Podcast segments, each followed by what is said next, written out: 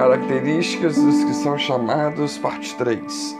Certa vez, quando a multidão apertava Jesus para ouvir a palavra de Deus, ele estava junto ao lago de Genezaré e viu dois barcos junto à praia do lago. Mas os pescadores haviam descido deles e estavam lavando as redes. Entrando ele num dos barcos, que era de Simão, pediu-lhe que o afastasse um pouco da terra, e sentando-se ensinava do barco as multidões. Quando acabou de falar, disse a Simão: Faze-te ao largo e lançai as vossas redes para a pesca. Ao que Simão disse: Mestre, trabalhamos a noite toda e nada apanhamos, mas sobre a tua palavra lançarei as redes. Feito isto, apanharam uma grande quantidade de peixe, de modo que as redes se rompiam. Acenaram então aos companheiros que estavam no outro barco para virem ajudá-los. Eles, pois, vieram e encheram ambos os barcos de maneira tal que quase iam a pique.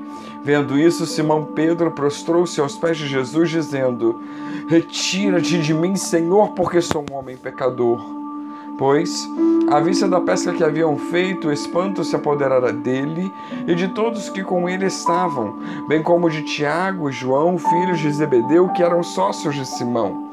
Disse Jesus a Simão: não temas, de agora em diante serás pescador de homens. E levando eles os barcos para a terra, deixaram tudo e o seguiram. Lucas 5, do 1 ao 11. Sabemos e cremos que todas as pessoas são chamadas à salvação. Portanto, não importa qual seja a condição humana, a todos é dada a oportunidade para crerem e serem salvos, porque o Filho do Homem veio buscar e salvar o que se havia perdido. Lucas 19, 10.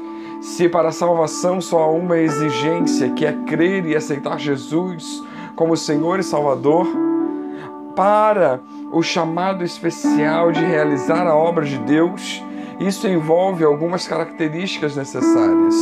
E baseado no texto que lemos, nós podemos destacar algumas dessas características. Vamos ver algumas delas? A primeira é humildade para pedir ajuda e prontidão para ajudar.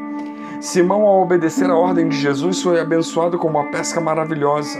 Uma pesca tão grande que quase afundou.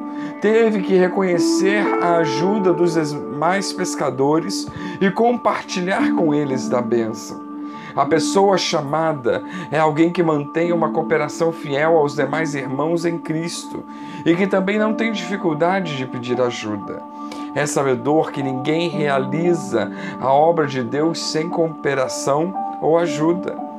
Porque dizendo um, eu sou de Paulo, e outro, eu sou de Apolo, não sois apenas homens? Pois que é Apolo e que é Paulo, senão ministros pelos quais crestes? E isto conforme o que o Senhor concedeu a cada um? Eu plantei, Apolo regou, mas Deus deu o crescimento. De modo que nem o que planta é uma coisa, nem o que rega, mas Deus que dá o crescimento. Ora, uma coisa é o que planta e o que rega, e cada um receberá o seu galardão de acordo com o seu trabalho. Porque nós somos cooperadores de Deus, vós sois lavoura de Deus e edifício de Deus. 1 Coríntios 3, 4 a 9.